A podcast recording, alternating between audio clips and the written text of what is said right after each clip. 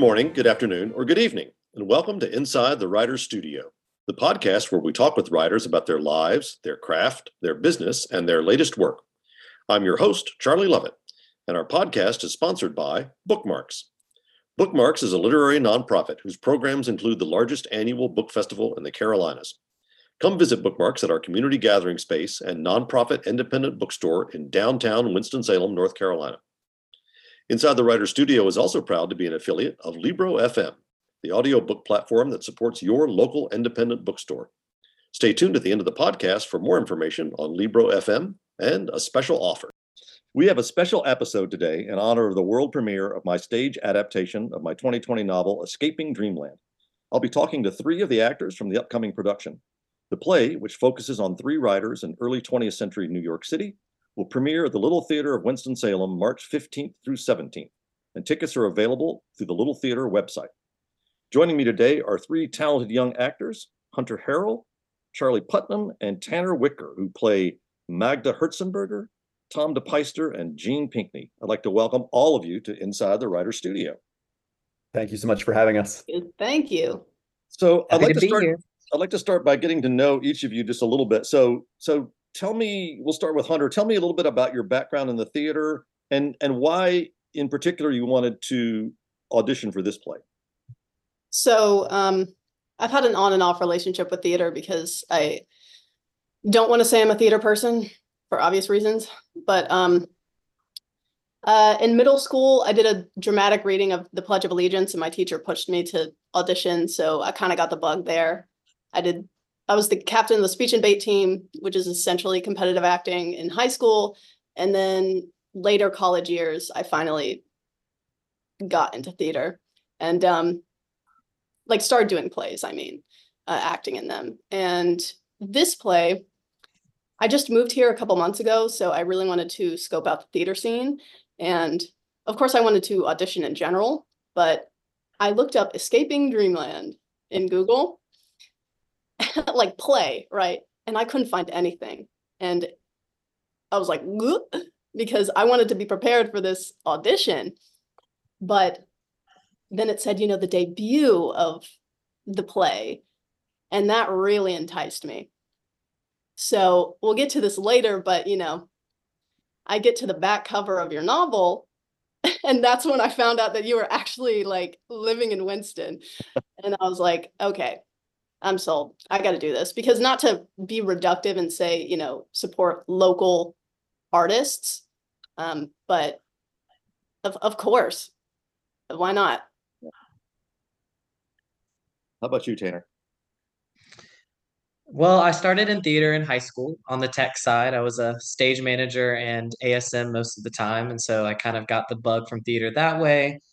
Got thrown onto stage a couple of times randomly against my will completely and somehow fell in love with it. Got to college, um, thought about other majors and nothing kind of felt right. So I just decided to go with the theater major. And then it really stuck. And so I graduated with a theater degree from uh, U- University of North Carolina, Wilmington in 2021.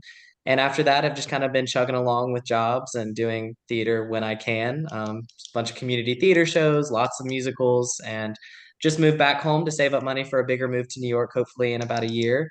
And saw the posting for the auditions for this. And I'm all about original work and new work. It's kind of what I focused on in school. So this was just seemed like the perfect fit and showed up to auditions randomly after work one day and the rest is history.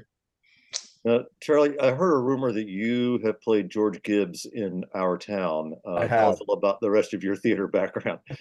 Yes, yes. I, I I love George Gibbs. That that's a great role. I was really lucky. Um, I had a very nurturing theater environment. Um, I grew up in the Triangle. My mom works in the arts. Um, many great local theaters in in Raleigh, um, Clayton, Garner area where I grew up. Um, I got away from that though. So the last show I was in, I was 18 years old. Then I went to college, got away from it, and then I was an American expat in Germany. And I promised myself while I was in Germany, because of the language barrier, I couldn't really do theater there. I said, when I move back, when I move back to the United States, I will get on stage again. So I moved back this January, uh, about a month and a half ago, and then two weeks later auditioned for this play. So you have definitely helped make my own dream a reality of, of getting back on the stage after a seven year hiatus. Well, one of the things that the audience is not going to see when they see this show is they're not going to see your auditions. And you know i'm not the director but i did get to sit in on the audition and i got to say in, in in each case now i didn't see hunter until the callbacks but still in each case like you would walk in the room and i'd just be like oh that's that's tom that's gene that's my like it just it just felt right you know? Yeah, that's um, and that's a that's a real blessing with a with an audition because that doesn't always happen and we didn't know any of you guys before before the show Yeah. which is one of the things i love about uh about doing theater is you create this new family every time. Um so we, we've talked a little bit about tanner you said you're really into new works. I really love the idea of getting winston-salem arts organization to support new works um, whether they're by local artists or, or by other artists. Um, do you do you feel like there's a greater feeling of collaboration when you know you're the very first person to play this character and and sometimes even the playwright is sitting over there in the corner um you know scribbling in his in his notepad I would say it depends on the director. Mhm. Um, with you, absolutely. Um, I mean, it's it's very liberating having you in the room and you being like, "Hey, Hunter, Charlie, Tanner, can I talk to you?" And you're like, "I don't know if we can cuss on here, but you know, insert." And uh, then you're like, "Actually, you know, I I I really like uh, you know what you did there," and it was a complete oopsie. But you know, um, our director has a very clear vision of what he wants, so we're uh, kind of conduits to the vision that he already has. Um, in that respect, I'm going to leave it at that. Yeah, yeah, I, I to to add to that, I think doing an original show is a such an exciting challenge as an actor because when I think about the plays or the shows that I love, you know, when you think of Stanley Kowalski, that's Marlon Brando.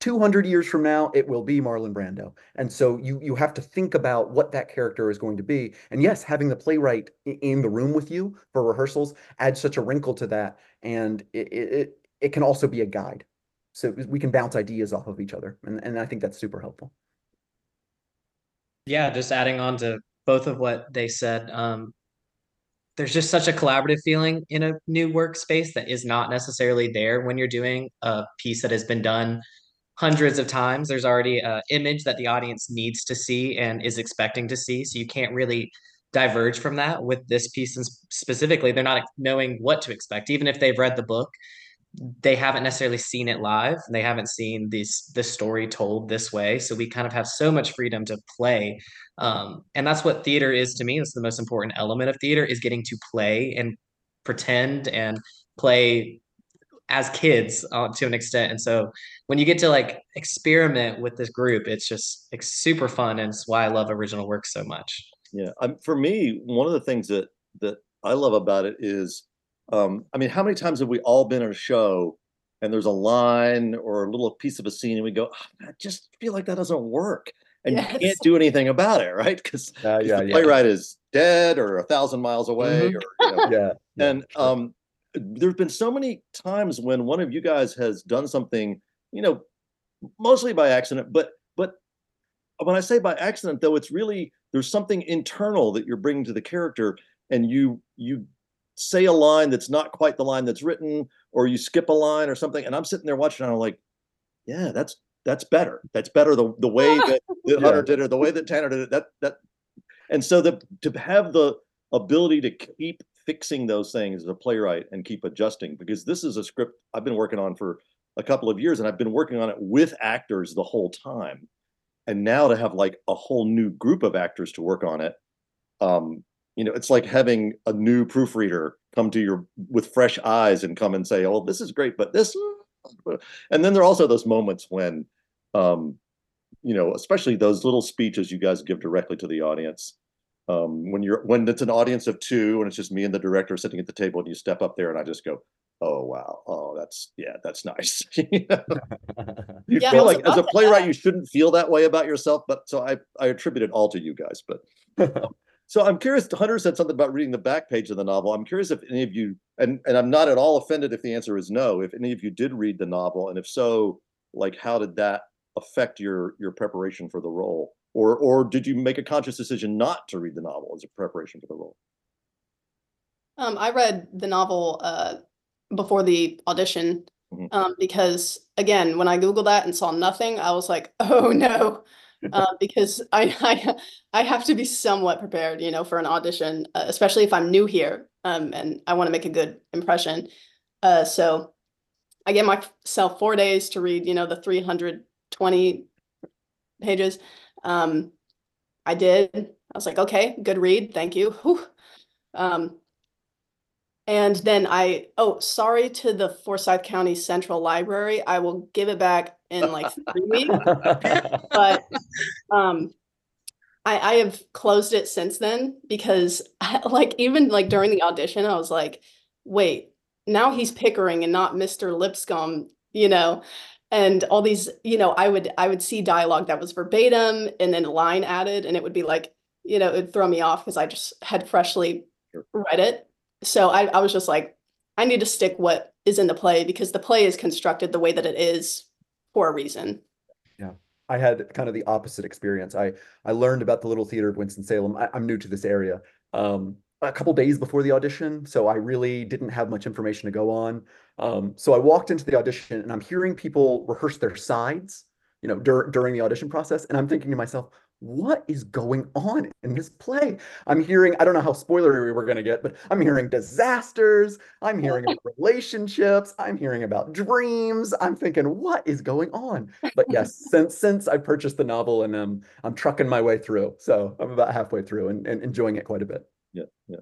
and I'm kind of in the middle. I um, didn't read before the audition, but after the audition, I did buy the book, and I got I think hundred pages in just so I could get a feel of the voice of the story and the voice of the writer, you, um, and just kind of have an idea of who Gene was to an extent. But I didn't want to get too invested in that version of the character either. I wanted to kind of really learn and also find him in myself first too. Like I think I'll finish the book once I get done with the process and it'll be a much more enjoyable and also like I won't be analyzing as much. Um but I did want to read at least a little bit. So I read like that first section just to kind of get a feel of the difference between the play and the book and that kind of stuff. Yeah, I've been I've been buried in the play for so long that I feel like if I went back to the book right now, there would be moments where I would go, "Well, that's not Gene. Gene wouldn't say anything like that." because it's, I mean, it's true that your your characters in the play are are somewhat different from who they are in the book, and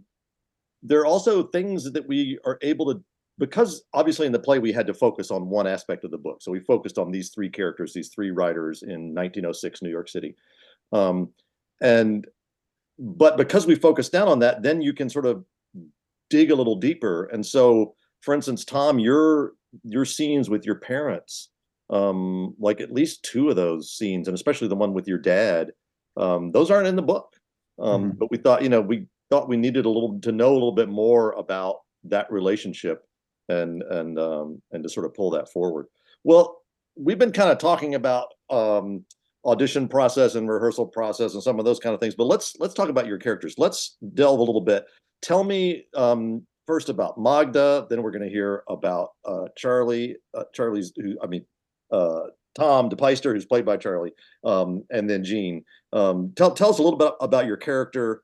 Um, who are they, and and how do we first meet them in the story? Expert segue. um, truly. Uh, Magda is a very strong-willed, sort of forthright, um, busy bee. Uh, and we meet we meet her at her most guarded, sheltered, um, dissociative self, um, kind of burying herself in her work. Uh, she well, we'll talk about identity later, maybe, but um, she hides a lot of herself and her identity and her upbringing, and um, in, sense of you know, in search of purpose. Uh, it's hard to talk about her in essence, but she's a force, Yeah. and she's a storyteller at heart. Yeah. I think Tom is first and not first and foremost, but it has to be pointed out he's a bit of a nepotism baby. So he's working for um, a newspaper in which his uh, father has been paid off um, by William Randolph Hearst to get this job. So he comes from this very, very, very wealthy family. but he does not want that to be his true only identity. So we meet him at a point where he is trying to make it on his own.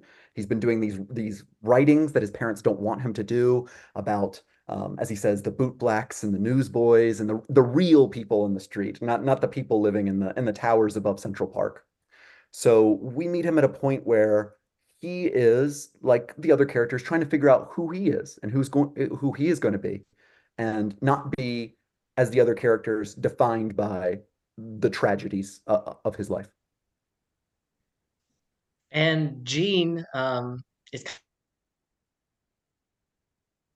kind of introduced to us at probably the lowest points in his life up to that point. Um, even though we don't really know a ton about Gene's background, which I love about Gene, that he is kind of this mystery that he kind of keeps throughout the play. Um, he's the only one that we don't get to see his parents and his upbringing in the show process. Um, and so I kind of, again, I like to play. So it's also great for me as an actor to kind of get to make up kind of in my own head what his background is. But I find Gene really starting the story at the lowest point and getting um, his hope of relationships and love built back up by the other two characters that he meets throughout this play and um, builds a friendship and relationship with. Um, but he's just a dreamer. He's a scientist. He's intelligent.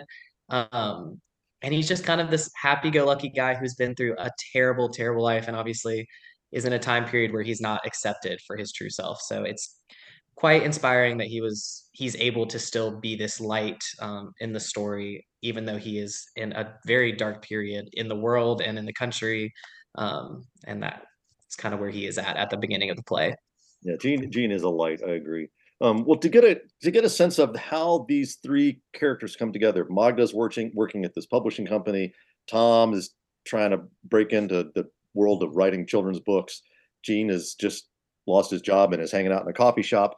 Um, could we do that first scene that's where you guys first meet? I think from the point where Tom comes in and says, "Oh, we were talking about the War of the Worlds," um, and you know, up until I don't know, we'll just go for a little while and let let people have a chance to hear uh, that that moment where you meet. Yes. yes. Absolutely. Let me get my script so I don't mess up. Okay, so so while Hunter's getting her script, um, I'll set the stage. Uh, Tom has has met Magda in her office where he goes to try to impress Magda's boss with this manuscript that he's written. Um, she kind of gives him the brush off, but when he invites her out for lunch, she goes, "No, I can't go out to lunch for you, but I do eat lunch at Childs at one o'clock." She starts kind of wink, wink, and and so Tom goes to Childs at one o'clock. Magda goes to Childs at one o'clock.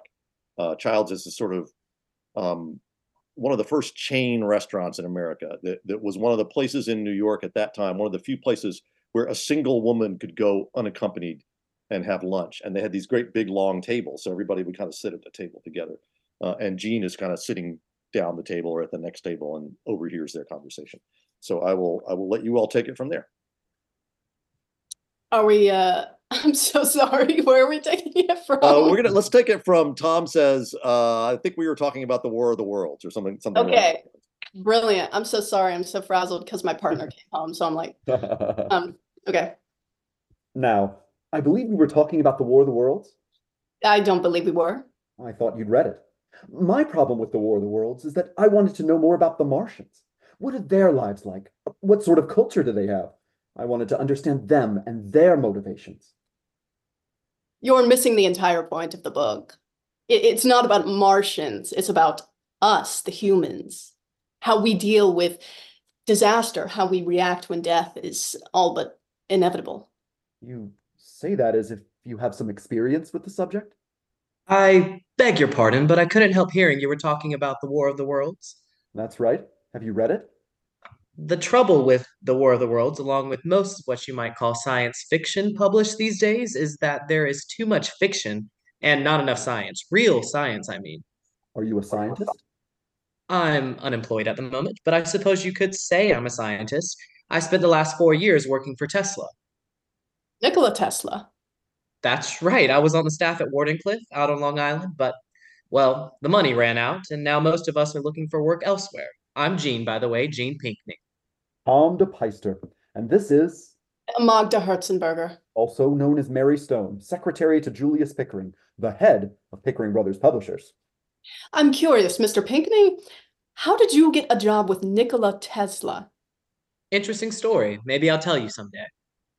If you think there should be real science and adventure books, well, why don't you write a children's series? I'm the author of a series about Frank Fairfax, the cub reporter, you know.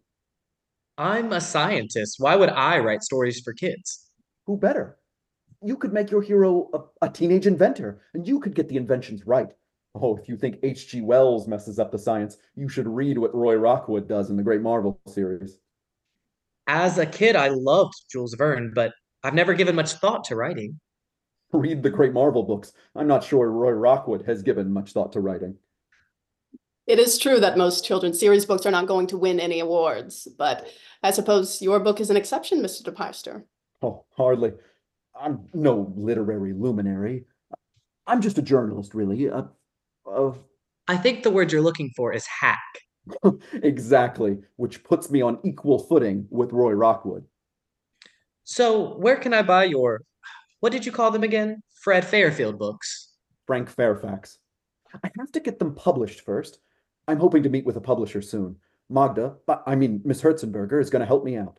Yeah, Miss Herzenberger might help you out. Uh, there's just one problem. Your Frank Fairfax character saves people from disasters? That's right. Well, unfortunately, Mr. DePeyster, that idea has already been done. No, it hasn't.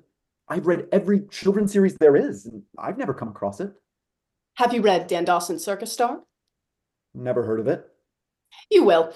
Dan Dawson saves people from a big fire and a storm and from other catastrophes. Sounds exciting. Who wrote these Dan Dawson books? An up and coming writer named Dexter Cornwall. Is that a real name? As real as your pen name, Mr. Neptune B. Smythe. Oh, Neptune B. Smythe. That sounds dashing. Dexter Cornwall happens to be my pen name. You've written a children's series? Just one book so far Dan Dawson and the Storm from the Sea. And did Pickering Brothers publish it? That's the problem. Pickering refuses to even look at a manuscript that's written by a woman. And he insists on meeting all his authors face to face. I, I may not look like Evelyn Nesbit, but I think it's quite clear I'm a female. Crystal clear. Why don't we stop it there? I think that gives us a good a good sense of it uh, of the three of you coming together for the first time, and in all of you kind of in this world of writing children's books and things, and and also it gives us a little tiny introduction to old Mister Pickering, the misogynistic snake, who uh, he's, he's, one of those uh, characters that you love to hate, and so um, I, I, I love seeing uh, those moments when when you're interacting with them, and I'm not gonna I'm not gonna do a spoiler here, but let me just say that um, as we move on to the theme of identity, there is definitely a moment where Magda is interacting with Pickering that is is pretty funny. I think I yeah. think uh, Hunter's I think is having a good time with that. Um, but right before, as as a sort of lead in to this theme of identity, because Hunter mentioned this before, and I definitely want to talk about it.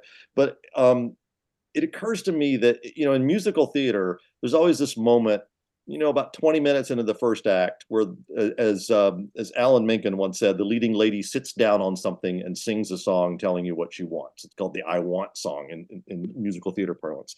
And so, I'm curious if you think about your characters. If this were a musical and they sat down and sang an "I Want" song, what would they say that they want at at the beginning of of the movie? What I mean, of the movie of the of the play. What is their um, what is their desire, their their heart's desire?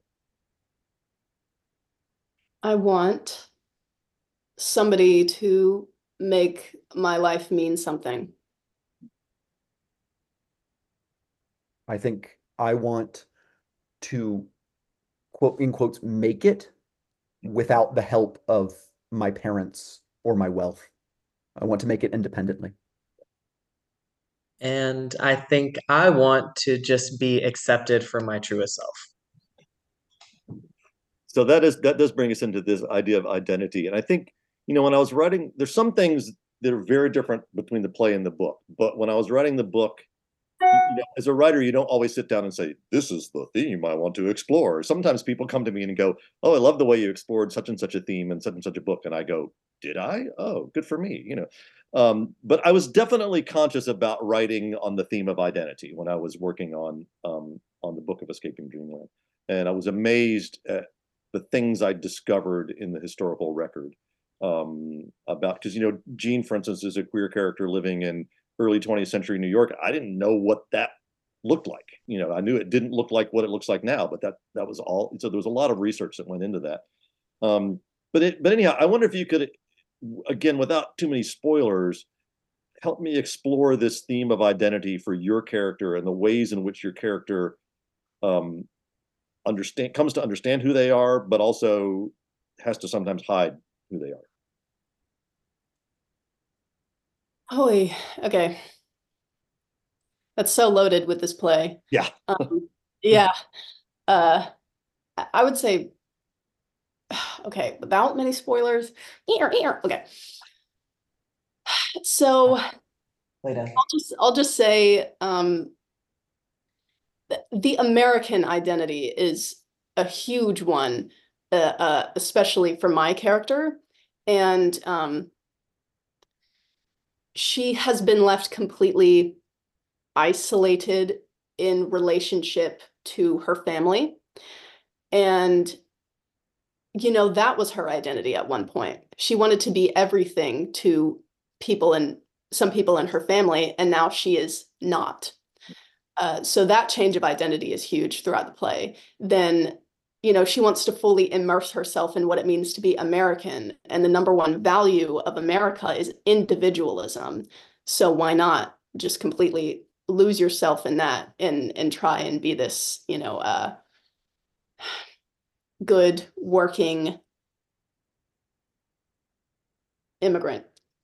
Um, you know, and talking about like the symbolism of New York, where we're set in, the Flatiron Building, that was built by immigrants. So, um, even in terms of the thing we were talking about with Pickering, which I won't spoil, I think a lot of that has to do with what it means to be a woman Mm. and to want to be in power. Uh, and kind of how those things intermesh gender and power. Yeah, I, I think that's a, a a really thoughtful answer, actually. Um, I think I can speak for maybe all three of us. We're all young people. We're all, you know, early to mid 20s. And so I connect with this story o- on that level because these are three characters trying to figure out who they are. And um, what they end up getting might not be what they originally wanted. So in in Tom's case, his whole identity is I have to succeed you know, separate from my parents. I'm going through all the steps. I need to succeed. I've been to all these publishers to get this children's book published. Can't do it. Now I'm at the bottom. I will work my way up. I will work. I will work. And then he gets thrown for a, a, a bit of a twist, which is he falls in love with a woman and um, it doesn't really work out for him. And so he has to go to a very interesting place, um, you know, ends up moving, ends up disrupting sort of his whole life what he wanted, what he thought his life would be. And I think, you know, as a young person myself, um, it, it's very interesting to think about, you know, what is it I want now? Um, similar things that than Tom wants. So, uh, from a re relatability standpoint, I, I I've really had a, a fun time playing with with Tom's Tom's identity. Gene's probably of the three of us has the most relatable identity crisis of this of for our time period specifically, obviously with the queer element to his character. Um, so it's definitely a little easier in some ways for me to relate, but at the same time, we live in such a more open society at this point that it's I have to keep reminding myself of where where he was specifically in that time. And even though he is very open compared to a lot of queer people during that time period, in some instances, he has to be very careful in a lot of ways that I, as a queer man in 2024, do not have to be in any way. Um, but that being said, like him finding his identity, he is and completely inspiring in a lot of ways of how open he is and the things that he is willing to open up to the people close to him in his life in regards to his queerness, which is just very impactful for that time period specifically. But yeah, I mean, he just is really on a journey of finding his identity throughout the whole play.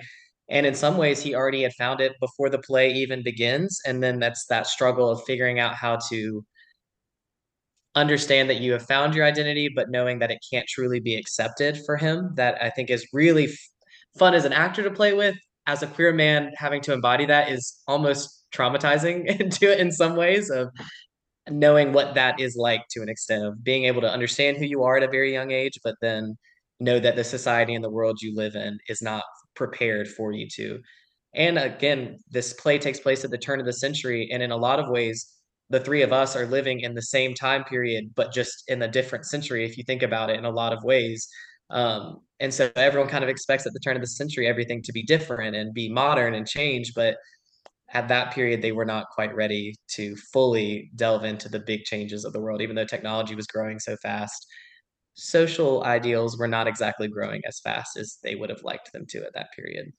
Yeah. And I think to me, it was really interesting to discover that, as you said, Gene is open about some things with some people, you know, in a way that he would not have been able to be, say, in the 1950s, you know, and it, so it's not, um, social progress is not just a staircase, you know, it, goes, it goes up and down. And, um, you know, but they, but I feel like each of you have this struggle against what society expects of you, what society expects of a woman, what society expects of somebody in terms of their romantic relationships. And even even tom who's this very privileged guy wants to do something that's radically different from what his society expects of him which is you know to go into banking and all this sort of stuff.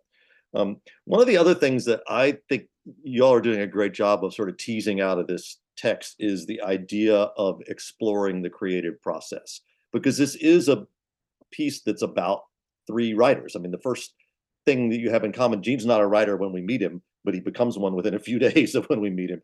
Um, so that the, the first sort of connection that you you have as this friendship begins to build um, is that is that you all want to be creative in some way. And even though Gene doesn't, we don't meet Gene as a writer. He's been working um, in a creative environment in a laboratory where they're exploring inventions and things of that sort. So, so can you speak to that a little bit about this about this idea of of how how you explore the creative process um, in the piece. I hope um, Charlie and Tanner have a more articulate answer. um, because I,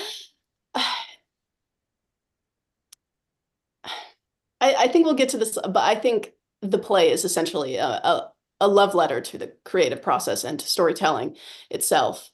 Um, but it is interesting that you that you did mention please tanner talk about this and take my talking point but um uh that you know you are a new writer.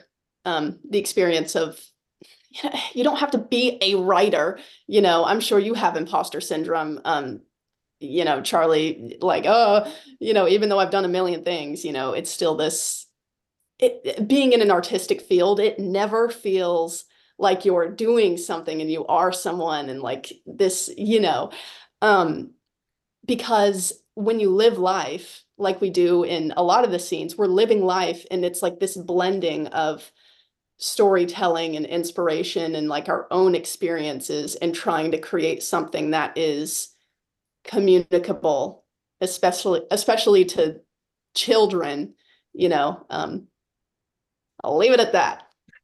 Yeah, one of my one of my favorite things is that it shows just the the frustrations of the creative process as well. Yeah. One of my favorite little scenes um, is we're discussing, you know, we've written these first three books. They go really well. We have a great time together. We go exploring the city, etc. And then, but the next time it doesn't go as well. So I have this kind of exchange with uh, Tanner's character Gene, where I'm saying, well, why can't your character just, uh, I don't know, find fuel in the desert? And he's firing back at me, well, we can't do that. It's not there. So I like that it talks about not only the triumphs of the creative process and, and collaboration in art, but also the kind of frustrations you can have. Sometimes it can feel like things are meshing, and sometimes, well, um, it's just you're trying to truck through the work. So I, I definitely appreciate that part of it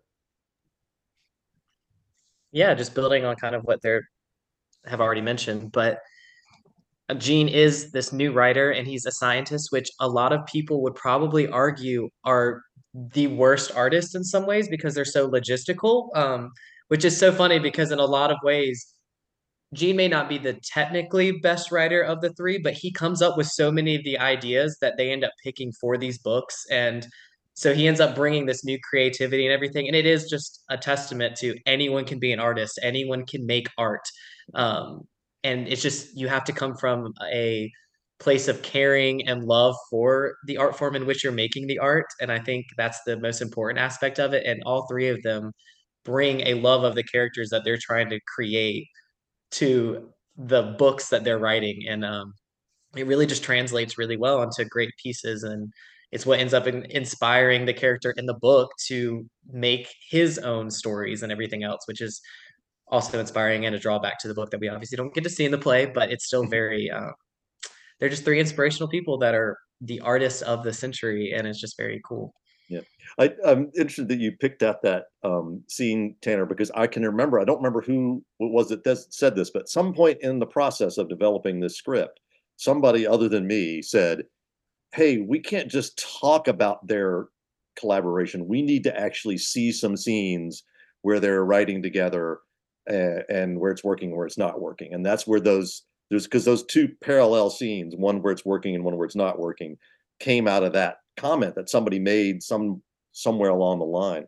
Um, so they're not necessarily scenes that are that are from the book, but um, but it is. It, I find it one of the things I love about theater is how much you can cram into a page and a half scene.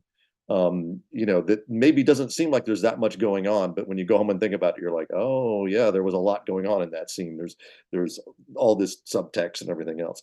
Um, I, I want to ask one more question which you may or may not have an answer for, but that's okay either way. But I, but I know there's I have like 20 answers to this question, um, and that is if does your is there a particular line you can try to do this without issuing spoilers is there a particular line that your character has that that really resonates with you? That's the one that's what i call the t-shirt line the one that you like if you could have one line that your character says that you would put on a t-shirt and wear around town you know what what what might it be? I see uh charlie's like looking at a script trying to trying to come up with one and i know that's yeah, a hard question um but but while you're thinking i'll tell you what one of my favorite ones was from the run through last night where you guys did. I mean this audience this play is coming along so well. These three are working so hard. And and last night uh i mean especially act one where you were off book it was just really cooking. But there's a there's a speech that um um Magda has in Act Two, and I think I can say this without giving away too much, where she basically comes forward and she says something along the lines of, You don't always realize moments of happiness when you're having them. Sometimes it's only in retrospect that you realize how happy you were. And part of it is that Hunter just delivers that line in a way that just melts me, you know. Um, because you because she doesn't overplay it. She doesn't try to make it and there's so much of that going on with this cast of not overplaying it. I mean, the way Gate does a speech near the end that I'm not going to say what it's about. It's just he just does it, and there's no he doesn't he doesn't become melodramatic or anything, and it just kills you, you know. But I love that speech about um, because I because that really comes from my own life and from you know I can remember being with a friend in the hospital not long before he died, uh, and him telling him, him saying basically saying that to me about a time in his past where he did realize that it was a special uh, and he said he realized it was a golden time. And i thought how wonderful to realize that you're in an especially happy moment when it's happening but you don't always realize it when it's happening. So that that's one of mine. So now that i've blathered on about mine i'll see if you guys have any favorite lines or moments in the show. Yeah, I, I can think of one. as I furiously flipped through my script, you pointed out, uh, my line in Act Two, um, writing stories can be a way to capture perfect moments yeah. because they never stay perfect. Yeah, I think, uh, you know, I think art, capital A art, and literature um, can capture moments in a culture in a way that just history books cannot. And so they can capture the spirit of a moment. Um, they can capture kind of where we are or where we were as a society. And I think, uh, I, I just think that's a really, really perfect moment and, and perfectly said by my character, Tom. And it's you know it's interesting to me is that Tom didn't get that until he was in the play. Like in the book, he doesn't talk about that. All that stuff because this comes up several times. Tom talking about because Tom's an amateur photographer in addition to being a writer, and he talks about how these photographs or stories can capture these perfect moments. That was one of the last things that got added in, I think. Um, Yeah. I just suddenly realized, like, why is Tom taking these pictures? Sometimes Yeah. if you ask yourself, you put characters in and you have them do things, and if you step back and then you say, well, why are they doing these things? Then interesting things start to happen with your writing. So, Sure. Um, anybody else have a favorite favorite line or a favorite moment? The first one that I had that came to mind is too much of a spoiler, so I'm not going to use it. But um, there is one in Act Two that I think I actually encapsulates Gene pretty well and the experience he has in the show. Um, he says, I think I'm so used to being scared that people will find out that it never occurred to me that I could just tell you. Mhm. And um, that one just like sticks out to me as a queer person in general, especially in this day and time period. Um, and I think it just shows how ahead of the times Gene was that he was Yeah. able to recognize that at that period. Because a lot of times they probably could have been accepted by certain people in their lives and they were just too afraid. And plus, then it gets out of hand, word of mouth and everything else, and you can't trust anyone who can tell, and then everything else in your life's ruined. But for Gene specifically in that moment, like it's just a very ahead of his times like statement to make and it's just a very simple and true statement about queerness in general that you're just so afraid to say anything that you can't even be your true self so Yeah, and that I mean, for me, that whole thing came came out of experiences I had in, you know, in college in the early 1980s in the South, like going with a friend to wait outside while he went in to tell a faculty member what, to come out, you know, and so I would be there. So in case it went really badly, he would have somebody there to lean on when it, you know, um, it's gotten better since then. You know, we haven't solved all our problems, but we're we're you know, Hunter, do you have any uh any moments that stick out for you? Well, thank you for stealing mine. Um, I really appreciate that. Um, but I also, I really, I just love doing this. Um, when I say, uh, I love you both to, um, Tanner and Charlie's character, just because I love saying it to them. Of one, because I really do like these people. Um, but and it's you know just a really nice moment but also narratively uh it's nice for my character to be able to say that because it's parallel having two people next to Magda saying that she loves them very much. Um you'll find out in the show why but yeah. Well, one of the things that's been a great pleasure for me in in watching this show is is just watching the three of you work together and become become supportive of one another, become friends with each other.